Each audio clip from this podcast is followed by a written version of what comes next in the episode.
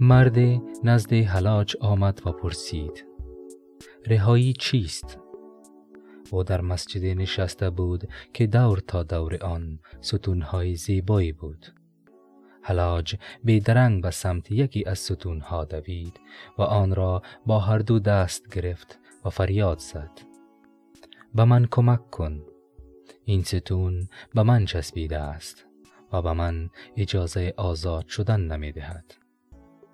مرد گفت تو دیوانه هستی. این تویی که به ستون چسبیده ای ستون تو را نگرفته است.